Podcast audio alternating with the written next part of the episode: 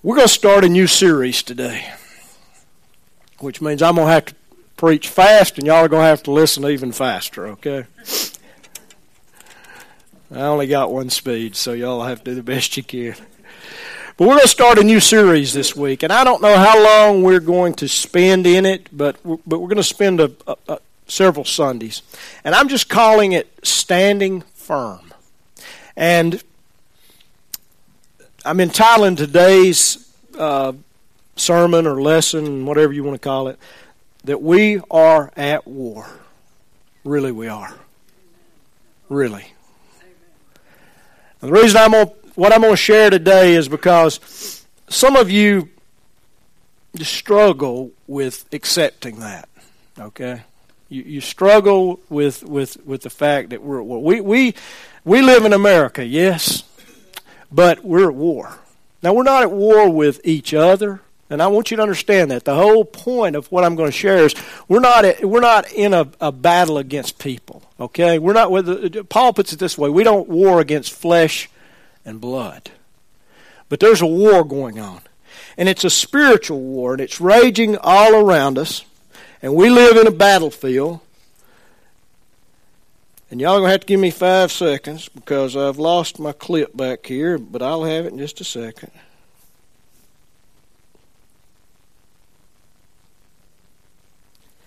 But we live on a battlefield. Now, we, it, it, it doesn't really matter what subdivision you live in. It doesn't ma- matter what the area you call home. It doesn't matter what position you hold or the vocation that you work in or the vocation you don't work in.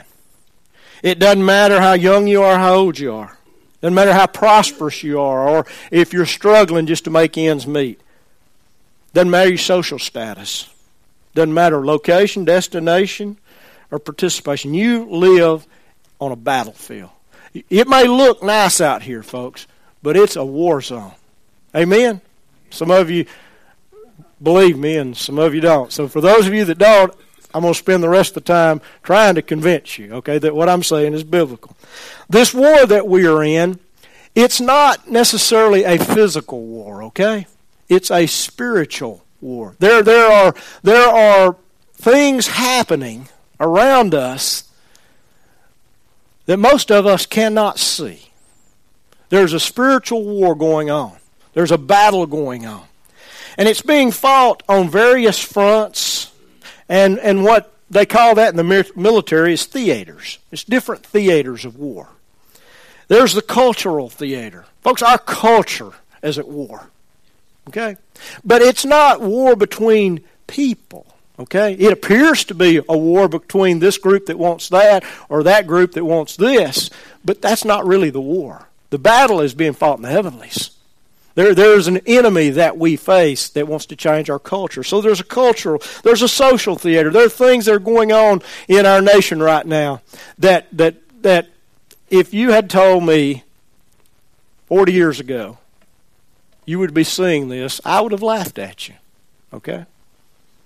See, I still, I mean, I'm not quite this old, but I remember the first curse word that was ever spoken in a movie. Gone with the Wind. And to be honest with you, based on a lot of things I hear, it's not that really bad a curse word. But it, you know, what I'm saying based on, but but that's just the the the the the, the tip of the iceberg. I mean, we're trying to re- redefine what marriage is in this nation, and not just in this nation, in this world. There's all kinds of social theater. There's a political theater, or maybe a government mental theater. I mean, we're, we're trying to decide if our Constitution should continue or if we need to write a new one. Okay, now, here's where I stand on that. I believe God put together a group of men. Now, I don't believe that the Constitution is like the Bible, but I think God led those men. And they understood what it was like to live under a king. And so they prayed and they sought God, and what happened, the result of that was a constitution that has taken care of us for a long time. And if we will live by it, will continue to take care of us. But there's there's all kind of political things going on. We live in a in a, in a, in a there's a battle in the in the religious realm or the church realm. I'm, I'm, I hate to connect those two together because they're really not supposed to be the same. But and I'll talk a little bit more about this in a few minutes. But the, but we can't even agree with each other. There's a war going on. Technologically, there's a war going on. I mean, I am boggled at what you can do now. I can take my cell phone, and I've got a computer now in my hand. I can get almost any information I want in a matter of seconds if I can get a bar. Okay? That's the only problem I have is a bar. But but there's a war going on uh, philosophically. There are so many philosophies out there that we're just basically confused. And then the last one I'm going to mention is the judicial theater, the, the, the law. It's, there's a battle, folks, going on. And it's a battlefield that's multifaceted. In other words, that battlefield changes moment by moment. And if we hope to survive, and we hope to be victorious, folks, it's time that we woke up and that we stood up and that we started waging warfare. And I'm not talking about rebellion. I'm not talking about standing on street corners with signs. I'm not talking about insurrection or terrorism. That's not what I'm talking about. I'm talking about waging spiritual warfare that's grounded in biblical truth rather than passive ignorance. And what do you mean by passive ignorance? Well, it's just ignoring things. Que sera, sera, whatever will be, will be. Jesus is coming, and he'll take me one day. Well, he may come and take you, and you may die before he gets here. I don't know which. I believe that he could come at any moment. But you know what? If we don't stand up and we don't wage warfare, folks, what we know and what we believe will disappear. You say, well, well, Jesus wouldn't allow that. Folks, you need to study history. You need to study the history of the last 2,000 years. The early church started off strong, but then things began to happen. And before long, the church that arose out of that, you wouldn't even recognize it today. You couldn't believe it if I was to share some of the things about it. And, folks, the same thing can happen to us. We can re enter dark ages In fact, we may have already entered, in a sense, the dark ages again. But we can't passively ignore the writing on the wall. If you're passive and you ignore things, you get defeated in battle. If you have an enemy, you need to keep your eye on your enemy. We can all hope it gets better, but the truth is, Scripture says that it's not going to get better. We're in the last days. We're in the last days. Now we can join the battle or we can hide. That's the choices we have. We can learn warfare and we can engage the enemy or we can be passive and what will happen is we will become slaves. Okay? Mindless slaves. People that don't think anymore. And we are fast approaching that. People who are told what to do by the little gadget they carry around in their hand. You say, well, that'll never happen to me. Oh, it's happening left and right. Look around. It's on the internet. You got to believe it. Now, we laugh, but the majority of people read and believe everything they see or hear on the internet. Folks, if we get passive and if we don't refuse to be slaves, we will eventually die in spiritual chains, even though we're the sons and the daughters of God. We can still be enslaved and put back in bondage on this planet. So to survive on the battlefield is not enough. I don't think we're here just to survive, okay? Survival is too low a goal to shoot for. Amen. Jesus did not die on the cross so that we could survive. I got one amen. I got a few people that believe me and a few people are not real sure. Where are you going, Nelson?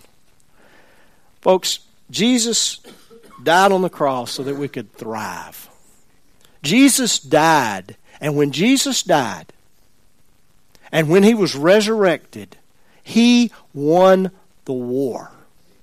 Okay, the war, and I'm going to share some things. We've got we've got this mindset that God's at war. God's not at war. God's never really been at war, in a sense, because there's no one who can threaten God. With a word, He speaks, and His enemies are gone. We have some rebellion going on, and He will deal with it at the proper time.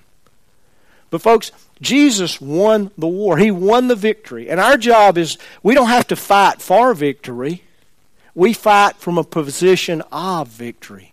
And there's a big difference. We don't have to struggle and strive to win. We've already won. We just have to live out the victory every day. And so, if all you want to do is survive, then really Jesus' sacrifice was wasted. Folks, this is a victory that we can walk in. But we need to understand some very basic things about spiritual warfare. What we truly believe governs us.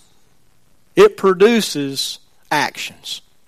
And we act out what we really believe. I don't care what you say. I don't care what a person says. What they do is what they believe or what they don't believe. And so everything else we do is either conjecture or fantasy or, or theory. Now, most of us say we believe that, that this is God's Word. Amen? Now, I could, I could break down with inerrant, inspired, get a whole bunch of amens, but the reality is, are we living by it? So if I'm not living by it, I don't really believe it. It's a good theory. I believe it here, maybe, but do I really believe it here? Most of us are ignorant of what this book teaches when it comes to warfare. Our idea of warfare is, is better defined by what we read in books or what we see on TV. And folks, God has given us a battle manual, a manual that not only will keep us alive on the battlefield, but if we follow it, will make us victorious in every situation, no matter how bad it gets. No matter how dark it is, no matter how hard the enemy pursues us, if we will stick to the book, which is the sword of the Spirit, folks, we will wage victorious warfare. Now, the early church used it, and they didn't even have it in the printed form that we had. They had the Old Testament primarily and an epistle. If, if you were in a, a uh, well, for instance, if you were in Corinth, you got a letter from Paul and you hung on to it. You didn't have the rest of the stuff. And for the first 300 years, you know what? The church was victorious.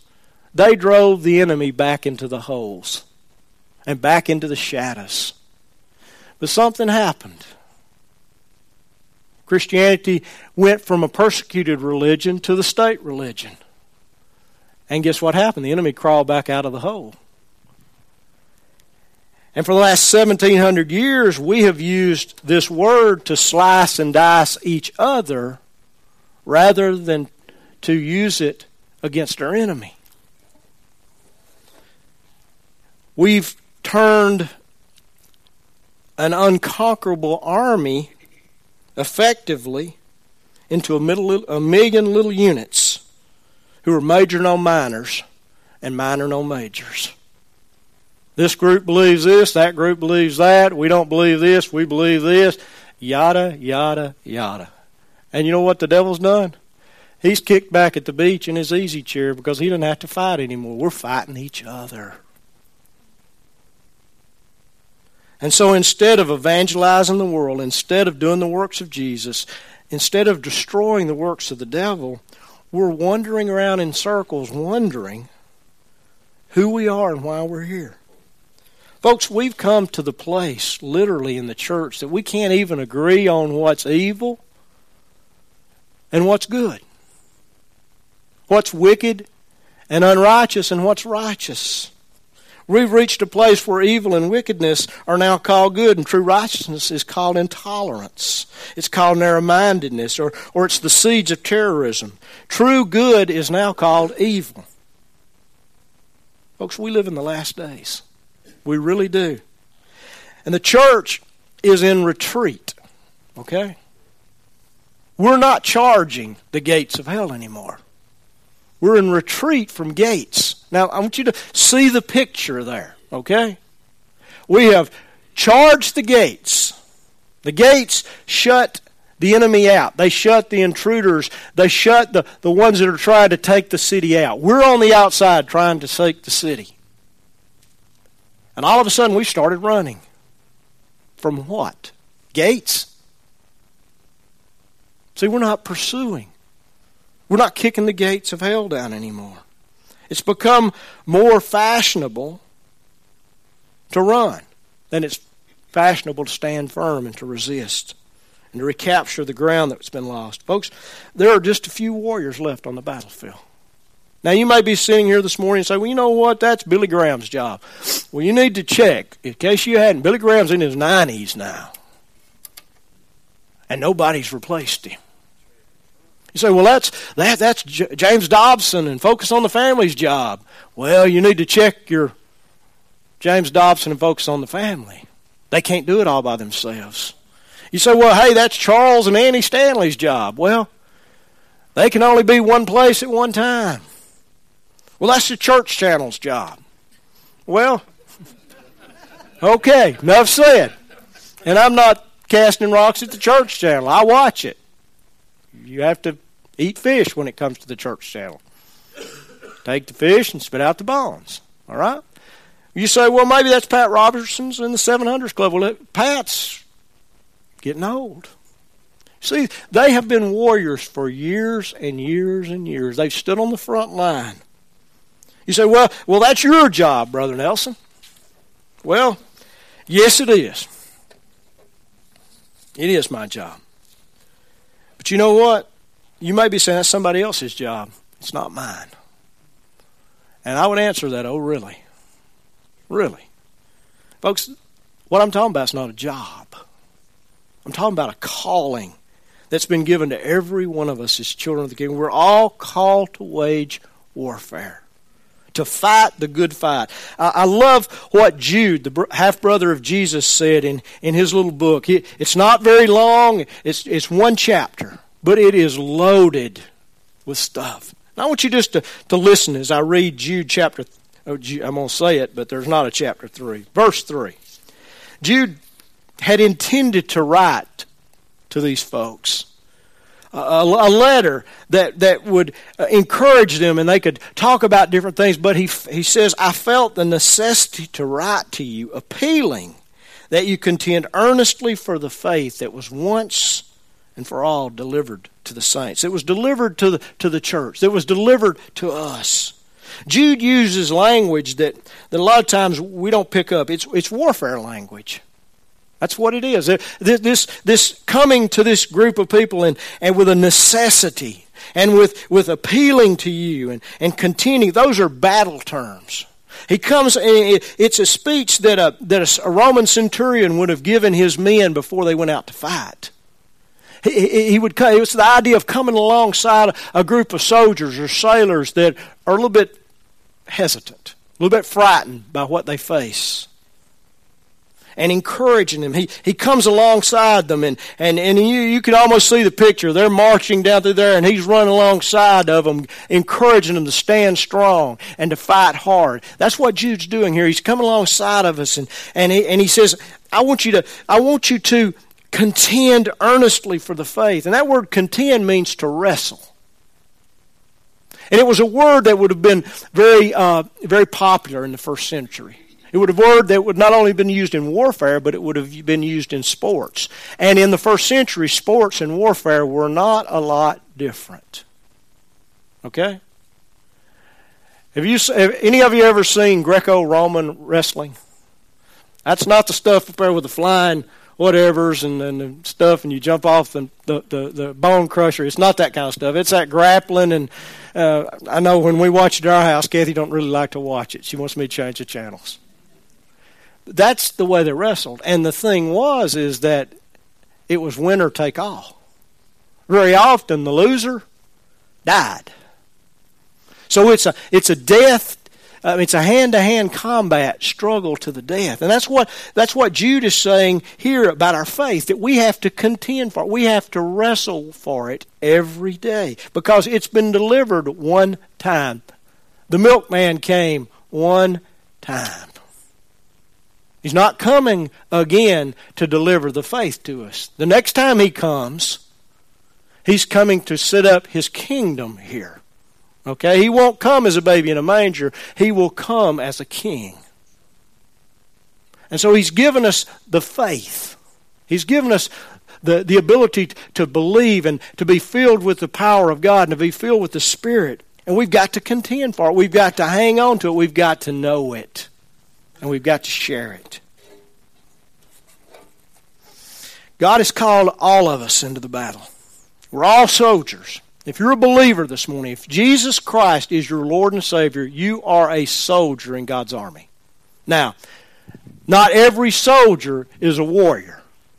Okay? I'm, I'm, I'm making a difference. Those that have been into battle and have fought the good fight are warriors. Okay? And those that have stood on the sidelines and cheered, they're soldiers. Or have turned their backs or have, well, this doesn't apply to me. God's looking for warriors. Okay?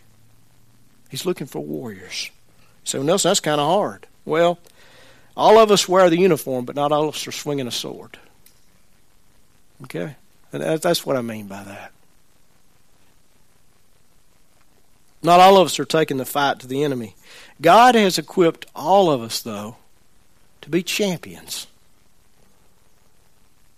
He's, he's equipped us to take it and to give it. Okay? We don't just have to take it. That's one of the reasons that, that I want to teach this, this study is that I want you to understand how to give it back and how to be victorious, how to walk in victory. So we've been t- taught for some reason that, you know, we just have to hang on. Dig us a foxhole, get in the bottom of it, Jesus is coming back. I just can't find getting the foxhole and hang on in Scripture. I find the Jesus is coming back part. And I find story after story after story of individual who persevered and who stood up and who was counted and who fought the good fight. And folks, we have to fight the good fights. All of us can be champions. Now, the fight I'm talking about is not a fight that you can hire a replacement for. In other words, you can't hire your pastor to be your mercenary, okay? I can't fight your battles. You can't fight my battles. We fight together. I pray for you, you pray for me, but you know what? We all have to stand up. And we all have to, to stand firm. And if you if you take up your sword and you're willing to take your place in the battlefield and face the enemy, that's one choice. But a lot of Christians want to act like there's no battle going on, and then they want to cry and moan and bellyache and complain about how tough stuff is. Look, if you won't take up the sword, stop complaining. You say, Well, I don't have a very big sword. Swing it with all you got. Well, my sword's broke. Swing it. I hear, I hear pastors talk about Roman soldiers and how the only weapon, offensive weapon they had was their sword. Well, they don't know anything about warfare they don't know anything about Roman soldiers. A Roman soldier would kill you with his sandals if he could. They had spikes on them. He'd take his shield and he would knock your brains out if he could if he lost his sword. He would take his helmet and use it for a weapon if he had to. He would fight with anything that he had. And folks, God's just called us to stand firm, to fight, to withstand the enemy. So I believe, my own personal belief is that it's time for the bride of Christ to stand up. One of these days, she's going to wear white and Jesus is going to come. She's going to put that bridal gown on, and there's going to be a wedding and a marriage supper of the Lamb. But until that day comes, she needs to put on her Kevlar, she needs to put on a helmet, and she needs to strap on her combat boots. Okay? That's where we are. We're on the battlefield, we're not in the wedding chamber yet. Now, here's what I know. Many of you are struggling in all kind of areas. Amen? Has anybody in here not got a problem? Because if you are here and you have no problem, now would be the time to leave. Because we're going to mess you up. We all struggle with stuff, don't we? We're all being bombarded with all kinds of things. Some of us have gone through some things in the last six months that's just overwhelmed us almost. And, and it's only by the grace of God that we're even where we're at today, that we can even make a sentence that makes sense. You're under attack. Okay? You're under attack. And you can't duck low in the fox low enough in the foxhole to escape the enemy's assault. He is coming. Okay? For you personally. His desire is to kill and steal and destroy. That's it. He has a limited amount of time left on his calendar. He has a destination, Scripture says, that he is headed to, an appointment that he cannot dodge. One day, Michael will descend with the Lord Jesus, and he will put him in chains, and he'll be cast into a pit for a thousand years. Then he'll be released for a little period of time, and then God will send him to hell. See, he's not in hell. Hell is not his, his, his home. Hell is, is the place he will spend eternity in torment because of what he's done. He has a destination. He knows it. He's aware of it. And he's doing everything that he can to destroy us. He cannot destroy God. I'm going to say that again. I'm going to preach a whole sermon on this. He cannot destroy God. He thought he could attack God, and he found out he couldn't even do that. And God cast him out of heaven. He's a rebel, okay, in rebellion. But, folks, Jesus came to die for us, to defeat him as a human being, so that we could be encouraged and stand firm and fight the good fight. There's, I'm going to preach a sermon on that too. I believe God's got a, a word for you this morning. Some of you are here this morning and you're fighting sickness, you're fighting uh, disease, you're fighting illness. Some of you are fighting issues uh, with jobs. Some of your your finances are under attack. Some of you your marriages are under attack. Some of you your spouse is under attack. Your children are under attack. You've done everything God has told you to do, and it seems the enemy is, is running wild and he's wreaking havoc in your life. You're frustrated. Any of you frustrated? Confession is good for the soul. I had a frustration fit yesterday. I'm human. Took it out on my aluminum ladder. Now, I didn't fall off of it, I didn't climb on it. But I just threw it a few times because it made me feel better. Okay? Frustrated. Some of you are exhausted. You're about to the place where you don't feel like you can go another step forward. You can't put one foot in front of the other. You can't think.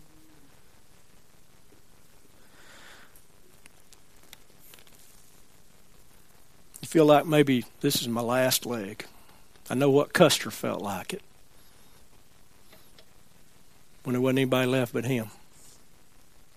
Well, I believe God's got a word for you this morning. Okay? Very simple word. Stand firm. Say, what? Stand firm. It's biblical, okay? It comes straight out of the Word of God. I want you, if you've got your Bible, I want you to turn to Ephesians chapter 6. And I'm, I'm going to, we'll talk more about this passage. We're not going to talk about armor this morning. We're just going to focus on these two words. And really, it's one word in the Greek. It says, finally, in verse 10, be strong in the Lord and in the strength of his might. Now, there's the secret, folks. It's not our strength, it's not our might, it's his strength and his might. And we are in Christ. Put on the full armor of God. Now, if you don't hear anything else I say this morning, the full armor of God is Jesus Christ. Okay? It's just Jesus. Put on Jesus. He could have said that there. Put on Jesus that you may be able to stand firm. This is the first time he says it. That you may be able to stand firm against the schemes of the devil. For our struggle is not against flesh and blood, it's not against people. but it's against rulers and against powers and against the world forces of this darkness and against spiritual forces of wickedness in heavenly places. Folks, we are fighting the devil and his demons. And they have been he has sent them to destroy us because we are the sons and the daughters of God. And not just because we're the sons and the daughters of God, he sent them to destroy humanity as a whole. Why? Because we're created in the image and the likeness of God. Because God has poured out His love on us singularly in a way that He poured it out on no other creature. And Satan hates that. He hates that. He says, For our, our struggle is not against flesh and blood. And then in verse 13 he says, Therefore, because of this, take up the full armor of God, put on all of Jesus, that you may be able to resist in the evil day. That's another translation for stand firm. Same word, little different uh, uh, form of the word, but it's the same root word. And having done everything to stand firm. Then in the very beginning of verse 14, he says, Stand firm, therefore. Do you, do you reckon? I know that's probably not good English, but do you reckon the Holy Spirit is trying to communicate something to us? Four times Four times in four verses, he tells us to stand firm. Why? Because we are to enforce the victory of Calvary. Okay, we don't fight for victory, we fight from victory.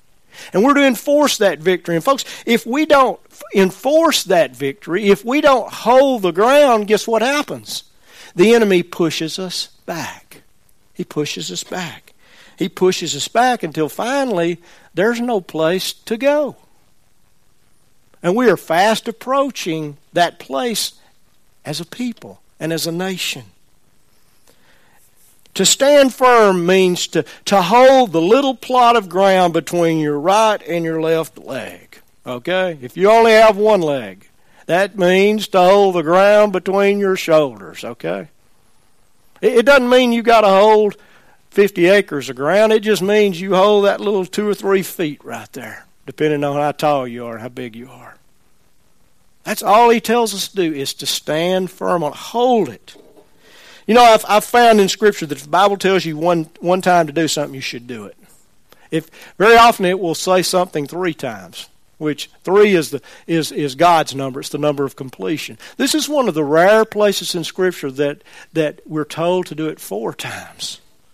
And see, what I do know is it must be important then, because the Holy Spirit would not have wasted the Apostle Paul as he wrote it. He wouldn't have wasted the ink, he wouldn't have wasted the paper, and he certainly wouldn't have wasted his breath if it were not important. And this word paints a picture. And if you'll just grab hold of it this morning and you'll activate it in your life, it will change the way you think. And all of a sudden, you'll go from a soldier to a warrior. See, a warrior says, Here I stand, and I will not retreat. I will not give up. I will not go back. And you will not deter me from following my God wherever He leads me. That's the difference between a soldier and a warrior.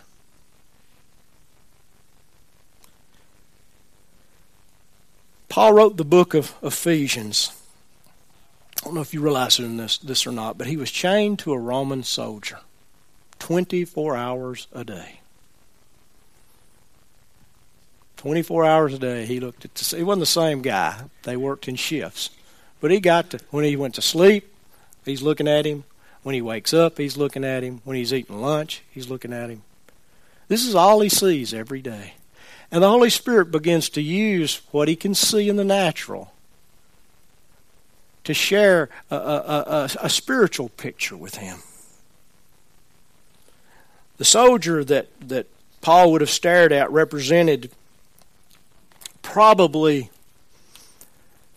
the most effective warrior in the world at that time. Uh, they had honed their skills and their training uh, to to to the to the, they were lean, mean, killing machines. I don't know how a better way to say it. Okay, they were effective. They conquered most of the known world from England all the way past Syria into Arabia, all along the Mediterranean, North Africa. They were the world superpower. They were feared. They were feared because they were effective, they were tenacious, and they had better training. And just before they would go into battle, the general, or what they would call the imperator, would call together his officers and he would give them their specific parts of their battle plans. And then the, those officers would, would call together their centurions. A centurion was, a, was an officer who commanded from 80 to 100 soldiers. And he was a, he was a battle hardened veteran. Okay? He didn't get his, his position because he knew somebody, which a lot of soldiers that were higher up did. He didn't get it because he had political clout. He got it because he earned it on the battlefield. And so he understood what battle was about. He understood what it was like to lead men into battle. He understood what it was like that somebody they were going to give their lives up very possibly. And so what would happen is these officers would share with the, the, the different centurions what their responsibilities were. And that centurion would gather his 80 to 100 men. And he would give them a speech. And the speech, for the most part, was the same every time. He would walk through and tell them how they were fighting for the glory of the emperor and for the glory of Rome and he would talk to them about how important it was to support one another. But the last thing he would say before uh, he finished his speech, he would tell them to stand firm. Which meant they were to hold when they when they entered the battlefield, they were to hold the ground they were standing on, no matter what. And in in their culture and in their military discipline, uh, if a soldier ran, or retreated, the men in his outfit clubbed him to death or stoned him. If you look at a Roman soldier, the back of a Roman soldier, there's not a lot of uh, armor back there. They were never to turn their backs on the battlefield. They were always to move forward. That's what they were designed for. And so that's the picture that, that, that Paul's seeing here. And so that, that centurion would tell them it would be better for you to die on the battlefield and be carried off on your shield than it would to dishonor the soldiers you serve with and to dishonor your nation and dishonor your emperor. Folks, listen to me. Once we put on the armor of God, we keep it on. Now, I know I do this sometimes. Uh, I know people that daily they pray through that armor and they, and they put it on. They imagine themselves putting it on, and that's a great tool to keep your it at the forefront of your mind. But the reality of it is, is when we put on Jesus, we are putting on that armor. When Jesus comes into our life, guess what? We get the helmet. We get the belt. We get the breastplate. We get the shoes. We get the sword, and we get the shield. We're fully equipped. We just don't know how to use it. All right? But we don't ever take it off. We live in it from that day forward. And so we don't take our armor off. Every person in this room who knows Jesus Christ has the ability to stand firm. You have the power to hold the ground that God has given you and He's entrusted you. I want to just share for a minute or two and I'm going to close. what it means. There, Paul uses that word four times. Uh, two of the words are, are exactly the same form. The other two are a little bit different, but they're the same root word. But in verse 13, uh, well, let me back up. In verse 11, it says that you'll be able to stand firm. It means to plant your feet and hold your ground. That's the basic meaning of the word. He says, I want you to plant your feet and hold the ground that God's given you. You say, well, what's the ground I'm supposed to hold? Well, it may be your home. It may be your children. It may be the, uh, your spouse, your marriage. It may be uh, the place that you work. It, it, may, it could be anything. But God's given you that ground. He's planted one of His soldiers on it. He occupies it with you. You're not by yourself. You need to keep that in mind. You are in Christ. And so if, if He has told you to stand firm, He's there. Now let's just cut to the chase and get to the end of this whole series. If Jesus is for you, who can be against you? greater is he that's in you than he that's in the world. Okay? So you can stand firm. But in verse 13, he, he, he uses a different form of the word, and maybe this will encourage you because I think this is where most of us are this morning. The word that he uses in verse 13, he says, um, let me find it. Let me find it. Therefore, take up the full armor of God that you may be able to resist. Resist. What in the world? It means that you may be able to withstand, that you may be able to stand firm in the face of an enemy attack. You stare him eyeball to eyeball and you don't blink. That's really what that word means. It means not to give an inch, no matter how hard it is, no matter how uh, uh, strong the wind blows, no matter how dark it gets. You hold your ground. You dig your toenails in, and if you have to, your fingernails in, and you let the wind blow. You let the circumstance come. You let the situation come. No matter how hot the battle gets. And, and listen to me, sometimes that battle is withering. Amen. Sometimes it's overwhelming. Sometimes it seems like I can't go any farther. If one more thing happens, well, I'm out of here. You ever been there? Some of you have. Some of you know what I'm talking about. But you know what? For too long, the church has retreated from those kind of battles. We've not stood our ground. And the reason the church retreats is because individual Christians retreat. It's just easier to get along and go along. Well, folks, you can only get along and go along up to a point. There comes a point whether this is true or it's not true. And if this is true, on this we will stand. And if it's not true, then we have no hope anyway. Paul's talking about withstanding, not retreating. You see, God never intended for us to retreat. That's why He gave us the Holy Spirit.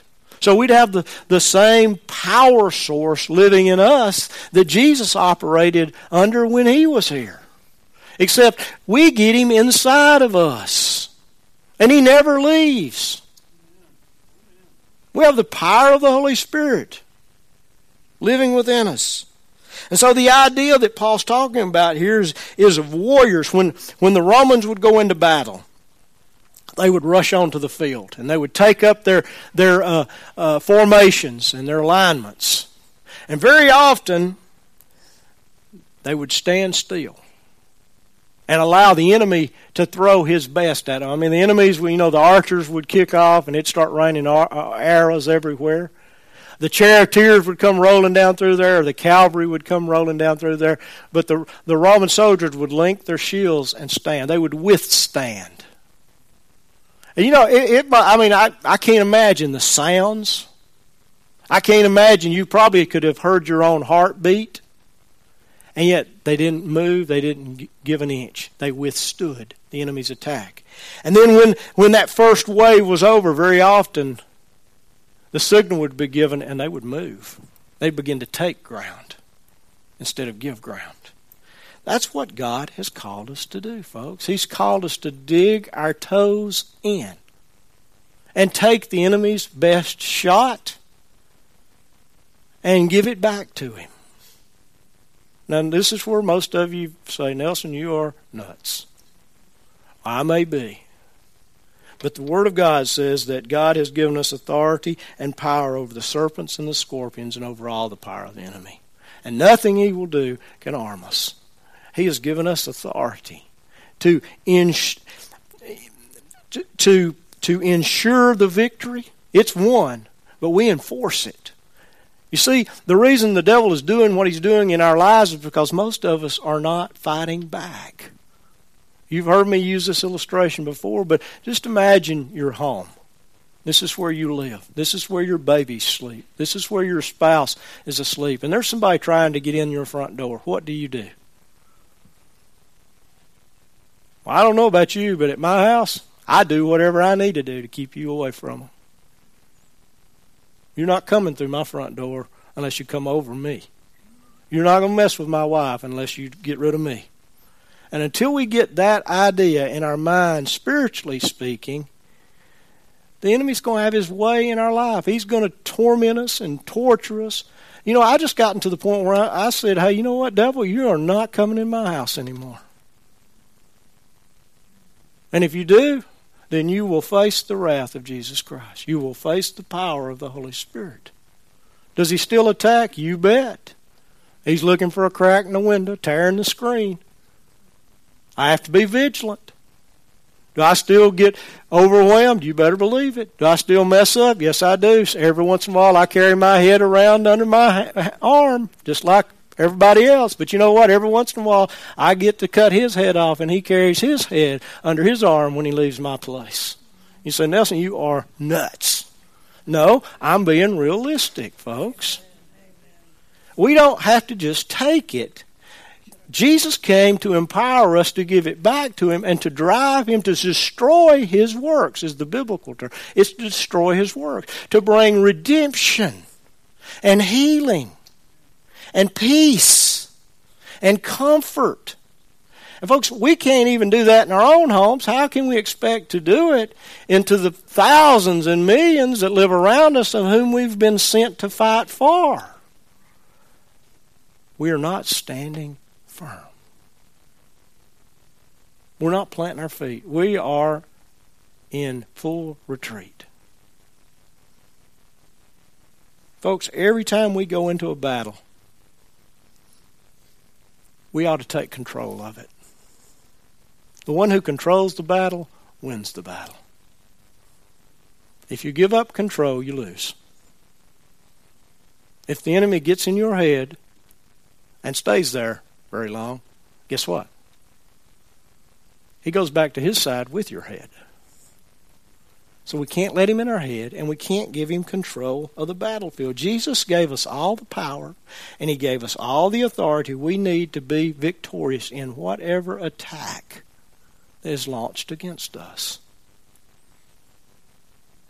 There, there's a peace, there's security in knowing that I'm going to win. I don't care how dark it gets. I don't care how rough it gets. I don't care if I lose an arm or a leg metaphorically. I'm going to win if I'll just hang on to Jesus and I'll just stand firm. Do y'all believe me? Yeah, anything's going Folks, if we are going to charge the gates of hell, I want y'all to get this picture again. The weaker of the opponents hides in a city and surrounds themselves with walls. The stronger the opponent comes to tear the cities down. Jesus said to his disciples, I'm giving you authority to kick in the doors of hell. Not to surround yourself in a little wall city and wait till I come back for you. But, folks, the first thing we have to do is learn to stand firm. We cannot give up control of the battlefield. It's a mindset, okay? For those of you that are visiting with us today, and this is the first time you've been here, I'm not nuts, okay? I really am not. I just have a mindset. It's a little more militant than, than most milk toast churches, okay?